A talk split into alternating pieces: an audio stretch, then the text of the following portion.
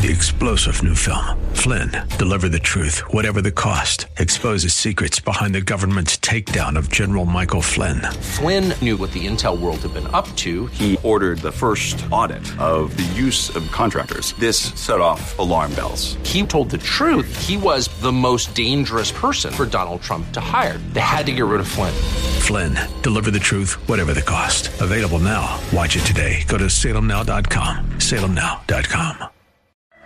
Yes, many can claim to know God, yet they have nothing to do with shining His light.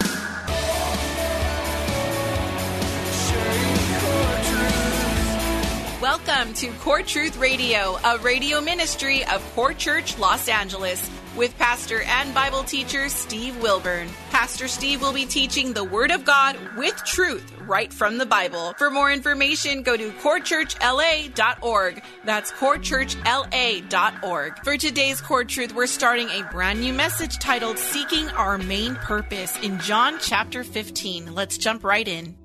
You know, there are many things in life that have like a main purpose, right?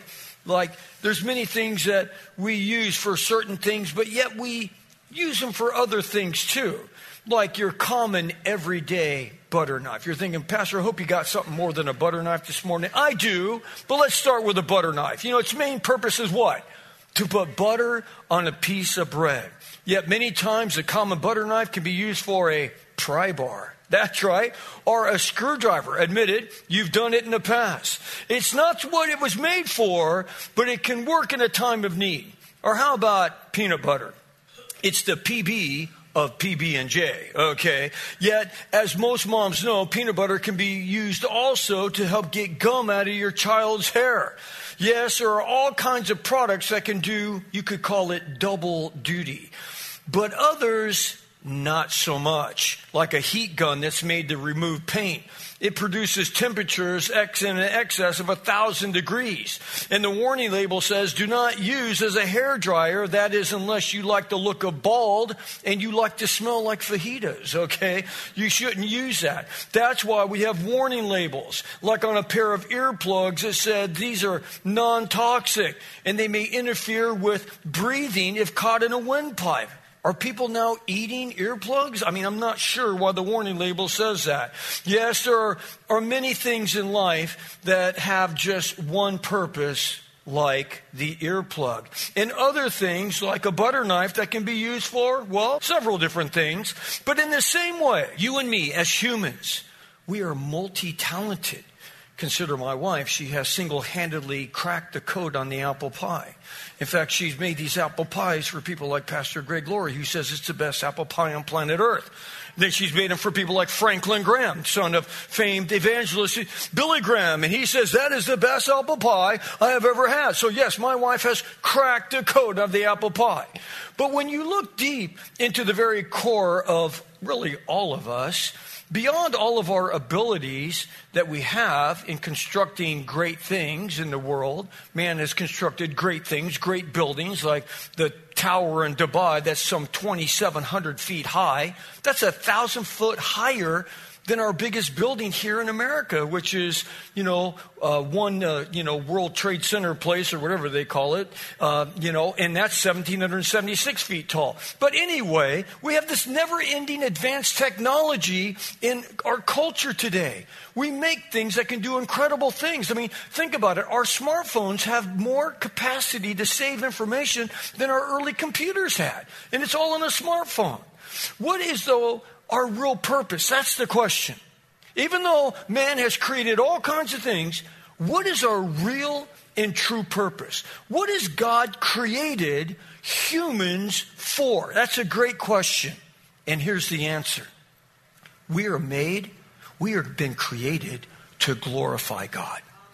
Psalm 86 9 says this All nations whom thou hast made shall come and worship before you, O Lord, and they shall glorify your name.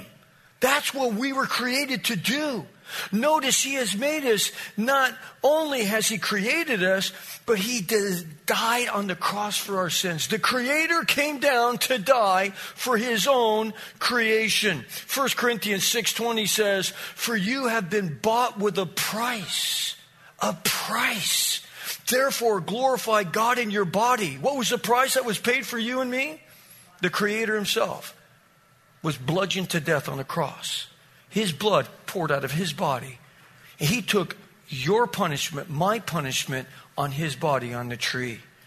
And Jesus said, well, How are we to glorify him? How are we to glorify him in our bodies? Ephesians 5 8 says, For you were formerly darkness.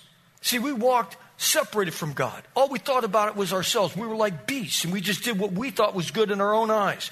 Let me serve the unholy trinity of me, myself, and I. He says, But now you are of the light, the light of the Lord. Walk as children of the light. So we're different now. We come into a relationship with God. Now He says, I have a higher calling for you. I want you to walk as children of the light. Now, today, as we continue in this study through the Gospel of John, we will see once again what our one true purpose really is. As you remember from last time, Jesus and the disciples, they were celebrating the last Passover together. Soon, Jesus will be betrayed by Judas Iscariot in just a matter of hours. He'll be sold for 30 pieces of silver. That's what Judas sold him out for. Price of a common slave. Jesus was preparing the disciples to be the voice of the new church age. And we, like them, have been called to our generation, like the disciples were called to their generation. We are called to be instruments of God's purpose. For God has always filled and used his people to do his work.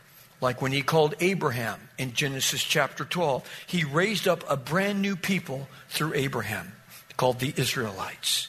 Or Moses in Exodus to deliver God's people from slavery. How about David? He was called to be a king over God's people. Why? Because he had a heart that was after God's own heart. And just like God has called many throughout the history of humanity to minister to stubborn and obstinate people, He has also called you and me physically to serve Him in our day and age right now. And He has promised to equip us spiritually to do the unbelievable. Well, my prayer today for all of us is that we would grasp our true purpose as a people of true destiny. And now, with that in mind, and in light of our title, Seeking Our Main Purpose, we will consider three points. Number one, bearing fruit. God wants us to bear fruit in our life. There wants to be some kind of evidence that we are true believers. Number two, giving back. We are called to give back from all that He has given us. And number three, having joy. Are we not all desiring to have joy in our own heart in some kind of peace? Well, God wants us to have that. Well, let's look at our first point bearing fruit. As we read together, starting in John chapter 15, we'll pick up, of course, in verse 1. He says, Jesus speaking, I am the true vine, and my Father is the vine dresser. Every branch in me that does not bear fruit, he takes away. And every branch that bears fruit, he prunes it, that it may bear more fruit. You are already clean because of the word which I have spoken to you. Abide in me and I in you. As the branch cannot bear fruit of itself unless it abides in the vine, so neither can you unless you abide in me. I am the vine, you are the branches. He who abides in me and I in him, he bears much fruit. For apart from me, you can do nothing. If anyone does not abide in me, he is thrown away as a branch and dries up, and they gather them and cast them into the fire, and they are burned. We'll stop there for a moment. Wow, there's a lot here in this text. This is a unbelievable portion of scripture here. Jesus is using a metaphor here of a gardener. First, let us establish who is who again in this story. Verse 1 said that Jesus is the vine and that God the Father is the vine dresser. Verse 5 adds that you and me, we are the branches. Notice in verse 1, Jesus said that he is the true vine. Now, why did he say that? Well, back in the Old Testament, Israel was referred to as a vine. And as you know, a vine is a source of life for that which is to bear fruit. And what was Israel's calling? They were called as the keepers of the Word of God. Their light was supposed to shine into this dark world for one specific reason, and that was to bear fruit as they were to point all nations to the living God. That was the original calling of Abraham. Genesis 12:3. That you would be the bearers of light to all the nations of the world. They were not to say, mine, like a toddler, this is mine, we'll just keep it all to ourselves. No, the Israelites were raised up to be bearers of light to all the world. That's what their calling was. They were to be the keepers of that. Yet they failed in this calling.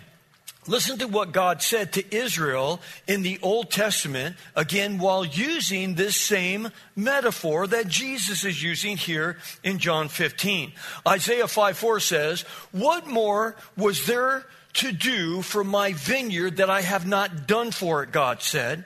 Why, when I expected it to produce good grapes, did it produce worthless ones?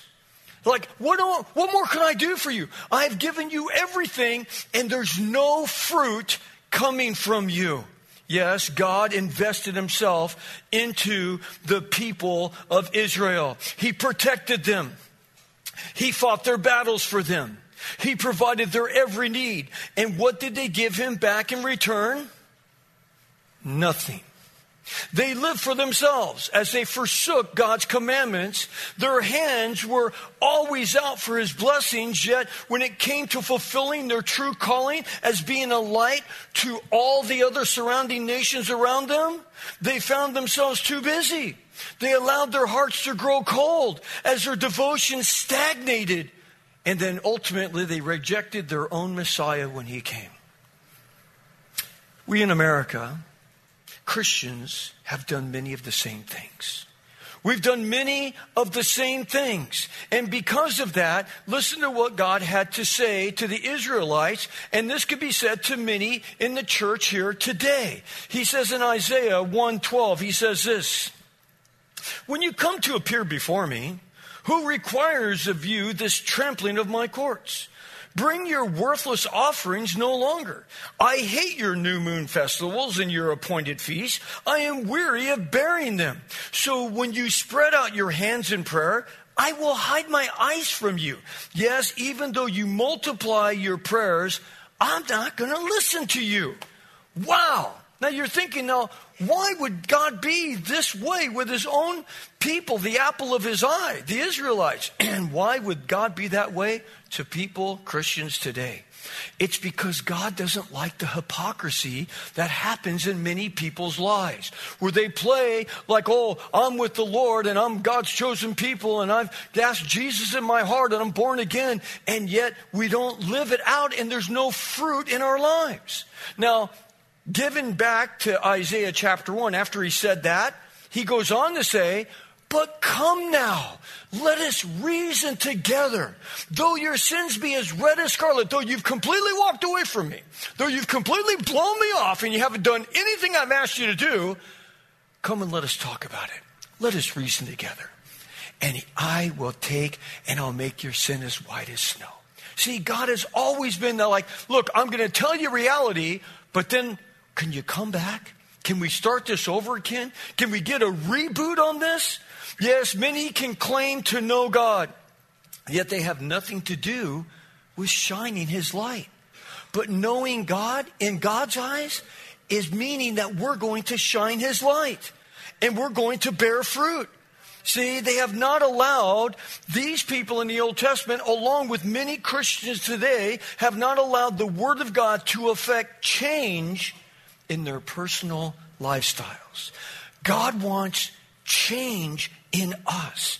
Now, you might ask, well, okay, Pastor, so what is it exactly as a believer today, whether I'm a Messianic Jew or I'm a Gentile believer in Christ, what does it mean for me to bear fruit today? Well, let's consider that here for a moment as we look at our second point giving back. Yes, many will spend the majority of their time, their talents, and all their resources on themselves. The unholy trinity of me, myself, and I. What can I do for me today? How can I bless me today? It's all about me while neglecting what's most important. A man and a woman's commitment can be seen by how willing they are to simply obey what the Bible says about being a light in this dark world. See, one of the things that God said in the Old Testament in Ezekiel 2 7, he says, But I want you to share the word. He says, But I want you to speak to them whether they listen or not for they are a rebellious people. So God is saying, like, look, I want you to go out and tell people about me. Now, I'm going to tell you right up front, they're not going to want to listen to you. They're not going to want to hear you. They're not going to want to, you know, they're not just going to fall over backwards like, oh, gee, thank you so much, you know. They're a rebellious and obstinate people. But I want you to tell them anyway, because some of them might listen. Like people like, let me see, me. I listened at 18.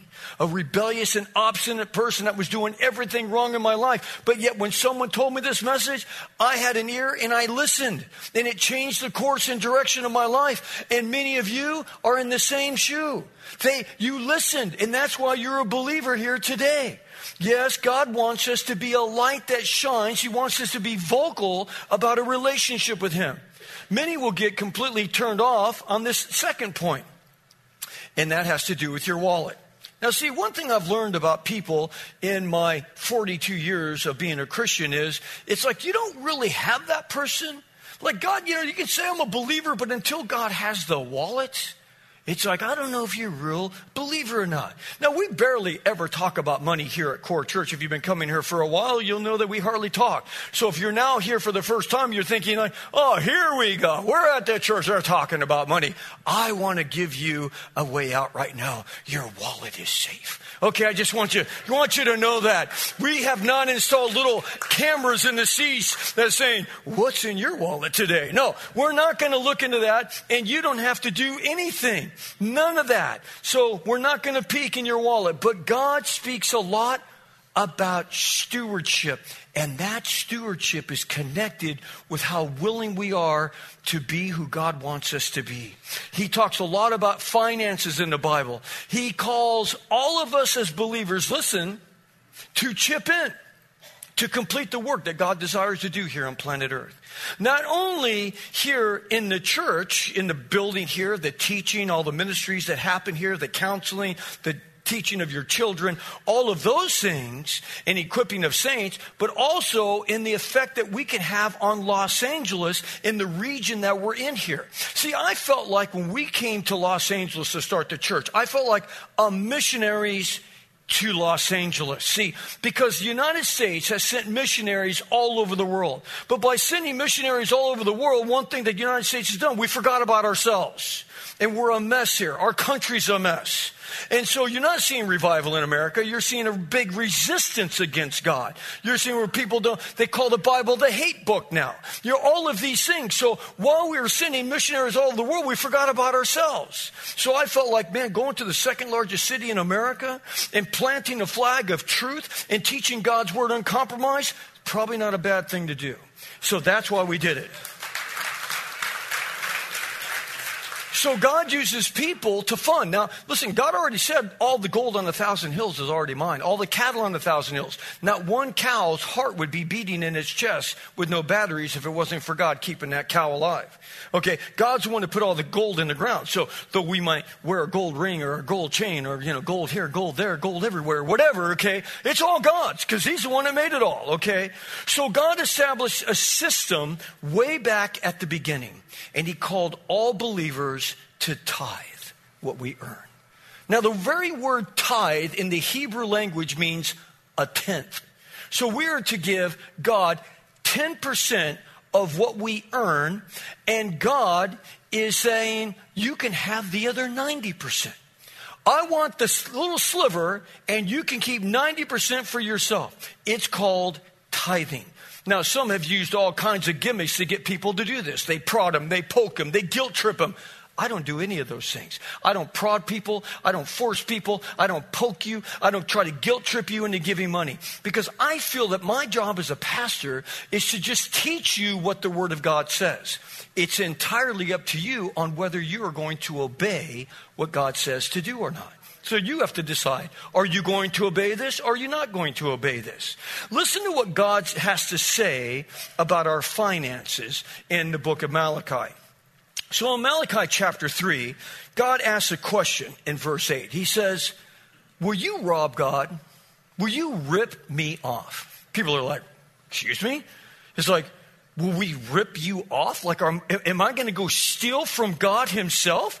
He says, You are robbing me, every one of you. He says, But you say, Well, how have we robbed you? And God says, In your tithes and your offerings. He says, bring in the whole tithe. God didn't say, well, bring in what you feel is right. Yeah, you bring in 2%. Oh, bring in like 4%. Hey, I'm at 8.3%. Okay, it's like, he says, bring the whole tithe in. What's a tithe again? It's a tenth. Bring the whole tithe in. Don't shortchange me. You're ripping me off. He says, bring it into the storehouse. That's where you fellowship. So that there may be food in my house so that the lights can be on, that pastors can be paid, you know, that ministry can happen, that we can buy children's curriculum for the children and all the little coloring things that they do in the children's ministry and all the outreach that we do. He says, test me though in this. Now, God's like always, you know, don't test God.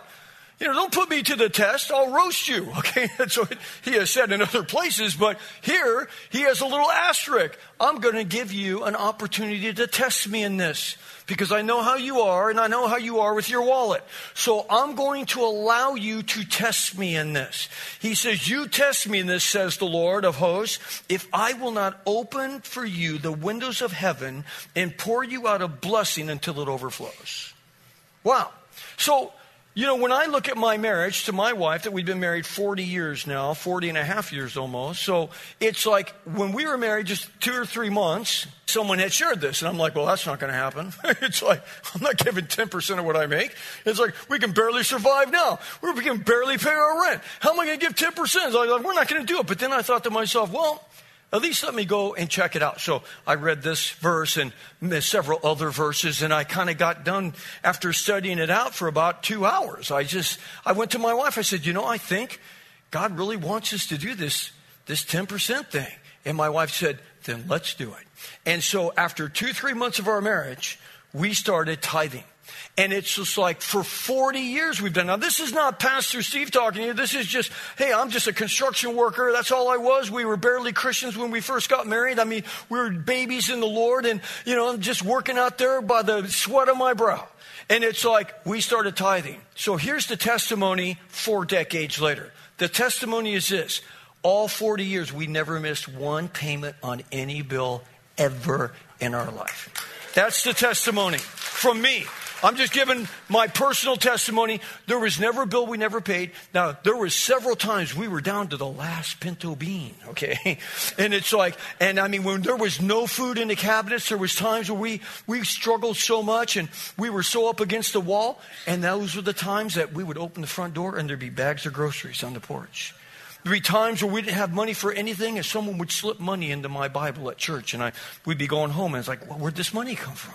And it's like there was all kinds of times where the Lord gave side jobs, where it's like just work to do on the side, and all of this it just came out of nowhere, right in a time of need. God showed himself faithful because we obeyed what he said to do. And then he goes on in Malachi and he says, Oh, and by the way, I will also rebuke the devourer in your life. Who's the devourer? That's Satan. It's like, what is that worth? He says, I'm going to rebuke the devil in your life. Wow, that is worth a lot. But many in churches today will say that they know God, yet by their own fruits, the evidence of their life, they would say, or maybe lack of godly fruit, they end up denying him. That's all the time we have for today's message, but please continue to join us this week as we go through the Gospel of John, chapter 15. You've been listening to Pastor and Bible teacher Steve Wilburn of Core Church Los Angeles. If you'd like to hear more messages by Pastor Steve, download the Core Church Los Angeles free app. Available on iOS and Android. Core Church is sponsored by and a listener supported outreach of Core Church LA. If you have been blessed by this program, consider supporting our radio ministry by texting Core Church LA one word, that's Core Church LA, to 77977. And remember, there's a God in heaven who loves you. Three star general Michael J. Flynn, head of the Pentagon Intelligence Agency, knew all the government's dirty secrets. He was one of the most respected generals in the military. Flynn knew what the intel world had been up to. He understood its funding. He ordered the first audit of the use of contractors. This set off alarm bells. The explosive new documentary, Flynn, Deliver the Truth, Whatever the Cost, and covers the facts behind this scandal. Flynn told the truth. He was the most dangerous person for Donald Trump to hire. I find out the worst enemy that I'm going to face in my life is right here in America. They took my assessment and they wanted me to change it. And I was like, I'm not changing it. They had to get rid of Flynn. With in depth interviews, archival footage, and never before seen personal records of the man behind the headlines. I just felt like I was drowning. Flynn, deliver the truth, whatever the cost. Available now. Watch it today. Go to salemnow.com. Salemnow.com.